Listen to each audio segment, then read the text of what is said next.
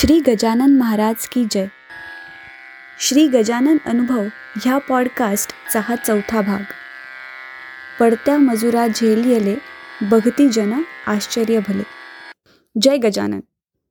गजानन महाराजांच्या संपर्कात एखादी व्यक्ती आली की पर्यायाने त्या व्यक्तीचा संबंध गजानन विजय ग्रंथाशी येतोच. माझा अगदी लहानपणी म्हणजे मी पाचव्या वर्गात असतानाच गजानन विजय ग्रंथाशी संबंध आला. मी पाचव्या वर्गात असतानाच माझे वडील देवाघरी गेले. आई निरक्षर होती. कधी शाळेत गेली नाही. तिला मी त्यावेळेपासून रोज गजानन महाराजांच्या पोथीतील एक अध्याय वाचून दाखवित होते. गजानन विजयच्या सातव्या अध्यायात दासगणू महाराज एका ठिकाणी म्हणतात जे मुळात असती शहाणे त्यांना शाळा नको की. ही ओळ माझ्या आईला तंतोतंत लागू होत होती. वडील गेल्यावर मानसिक शांतीसाठी तिने गजानन विजय ग्रंथाचा आधार घेतला आणि त्याचवेळी मला पवित्र ग्रंथाच्या संपर्कात आणून गजानन महाराजांचा परिचय करून दिला. माझी गजानन महाराजांशी त्या काळात जी ओळख झाली ती पुढे आयुष्यभर कायम टिकली. नव्हे पदोपदी गजानन महाराजांनी माझ्यासाठी धाव घेतली. पुढे लग्नानंतर माझं पारायण तेवढं नियमितपणे होत नव्हतं. पण गुरुवारचा उपवास आणि गजानन महाराजांची नित्यभक्ती नियमाने सुरू होती. माझे मिस्टर मात्र उपवास जप तप अर्चना यापासून दूर होते. ते मला म्हणायचे तू करते आहेस ना? आहेत ना तुझे गजानन महाराज? मग झालं तर? तुझं पुण्य मला कामात येईलच. माझं पुण्य कामात आलं की अन्य काही? ते मला माहिती नाही. पण त्या दिवशी त्या दिवशी भक्तांचे कनवाळू गजानन महाराज माझ्या सौभाग्याच्या रक्षणासाठी धावून आले. हा माझा दृढ विश्वास आहे. ती एक हृदयाचा थरका पुडवणारीच घटना. साधारण एकोणीसशे चौऱ्याऐंशी पंच्याऐंशी सालची गोष्ट. माझे पती श्री विजय कुलकर्णी हे एन आर सी कंपनीत अंबिवली येथे इलेक्ट्रिशियन म्हणून काम करीत होते. मुंबईच्या लोकांना लोकलची धावपळ ही नित्याचाच भाग.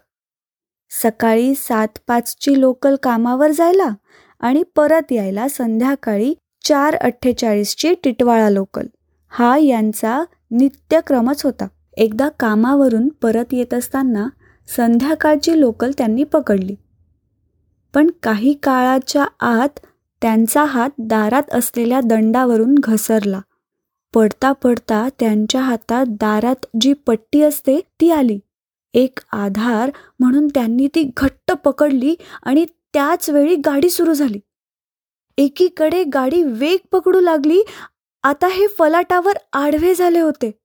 हे घसरत समोर जाऊ लागले आणि त्यांचे दोन्ही पाय लोकल व फलाट यांच्या मध्ये जाऊ लागले. जीवाच्या आकांताने ते पाय वाचवण्याचा प्रयत्न करू लागले. तेव्हा फलाटावर काही बांधकामासाठी आणलेली थोडीफार खडी होती बाजूला. आणि एक बऱ्यापैकी मोठा दगड पडला होता. काही क्षणांचंच ते दृश्य. बघणाऱ्यांच्या लक्षात आलं की हा माणूस आता आता गेला. वाचणं अशक्य आहे. त्या काही क्षणातच त्यांच्या डोक्यात विचार चमकून गेला की आता हे पाय वाचणं अशक्य आहे.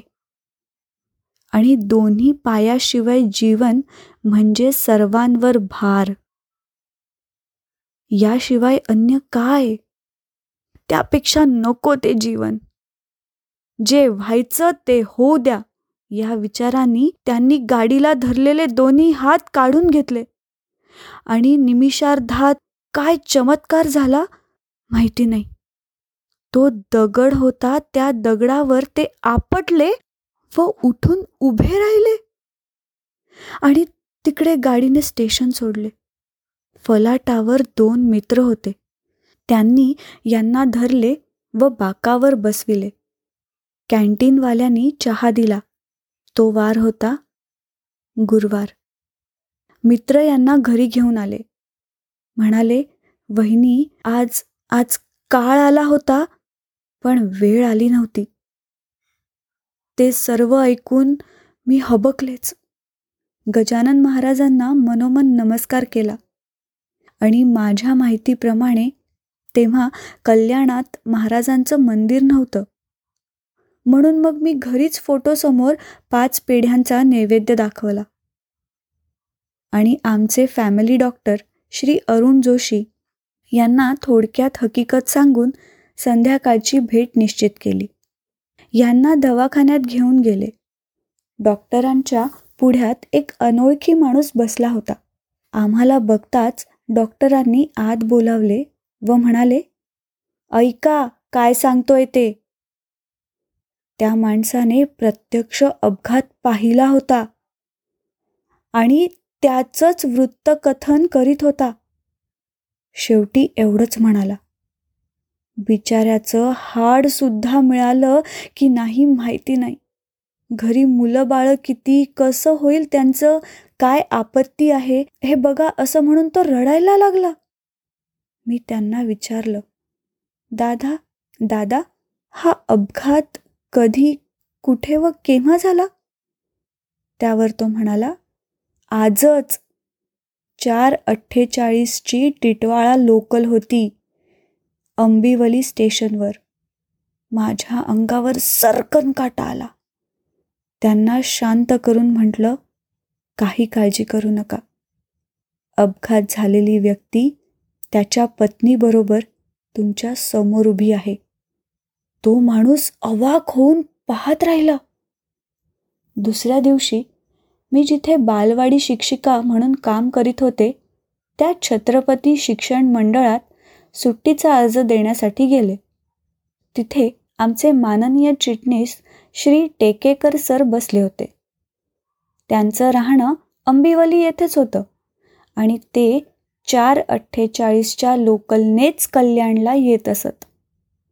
त्यांनीही आदल्या दिवशीचा अपघात पाहिला होता आणि ते अपघाताचं वर्णन करीत होते.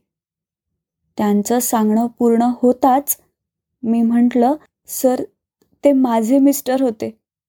हे ऐकताच ते ताडकन उभे झाले. एवढा मोठा अपघात होऊन सुद्धा फारशी इजा न होता हे वाचले कसे? ही सर्वांनाच अचंबित करणारी गोष्ट आहे. अजून आश्चर्य म्हणजे दोन तीन दिवसानंतर एका अनोळखी माणसाने यांचा पेन रुमाल पैशाचं पाकिट किल्ली व बिल्ला बॅग डबा चष्मा सर्व सामान घरी आणून दिलं. दोन दिवसांनी शांतपणे यांना विचारलं हे कसं झालं? ते म्हणाले एका दगडावर आपटलो पण कसा उभा राहिलो कळलंच नाही ग. पण खरं सांगू माझा विश्वास आहे. मी म्हणायचो ना तुला तुझं पुण्य माझ्या कामात येईल? बस. तुझ्या गुरुवारमुळे आणि गजानन महाराजांमुळे मी वाचलो. त्यांच्या त्या वाक्यांनी मला थोडं भूतकाळात नेलं. मी लहानपणी पोथीतील ओव्या वाचायची.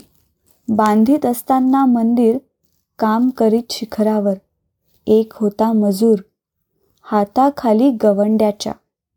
तो धोंडा देत मिस्त्रीला एकाएकी झोप झोक गेला. तीस फुटांवरून पडला खाली घडीव दगडावर. तो पडता लोकांनी पाहिला जन म्हणती मेला मेला. उंचावरून खाली पडला आता कशाचा वाचे तो परी घडले अघटित. कोठेही न लाभले त्या प्रत. हे सर्व वाचून मी आईला म्हणायचे आई किती विलक्षण आहे ना हे सर्व? त्यावर आई माझ्या डोक्यावरून हात फिरवून म्हणायची बाळा अगं गजानन महाराजांची सर्व लीलाच विलक्षण आहे त्यांची भक्ती कर तुझं भलं होईल. आज आईचा तो आशीर्वाद माझ्या मदतीला धावून आला होता आणि अंतर्मनातून एकनाथ उमटत होता. श्री गजानन जय गजानन श्री गजानन जय गजानन. हा अनुभव आहे सौ विद्या विजय कुलकर्णी कल्याण यांचा. जयंत वेलणकर यांनी शब्दांकित केलेला पौर्णिमा देशपांडे हिच्या आवाजात आणि नचिकेत शिरे प्रस्तुत श्री गजानन अनुभव ह्या पॉडकास्टचा हा भाग. आपल्या प्रतिक्रिया किंवा अनुभव आमच्यापर्यंत पोहोचवण्यासाठी डॉक्टर जयंत वेलणकर आणि मी पॉडकास्टचे डिटेल्स एपिसोडच्या शो नोट्समध्ये दिले आहेत. दर गुरुवारी नवीन अनुभव ऐकण्यासाठी मी पॉडकास्टरच्या यूट्यूब चॅनलला लाईक आणि सबस्क्राईब करा. आणि मी पॉडकास्टरचे इतरही पॉडकास्ट नक्की ऐका. पुढच्या गुरुवारी भेटूयात एका नवीन अनुभवासोबत. तोपर्यंत श्री गजानन जय गजानन.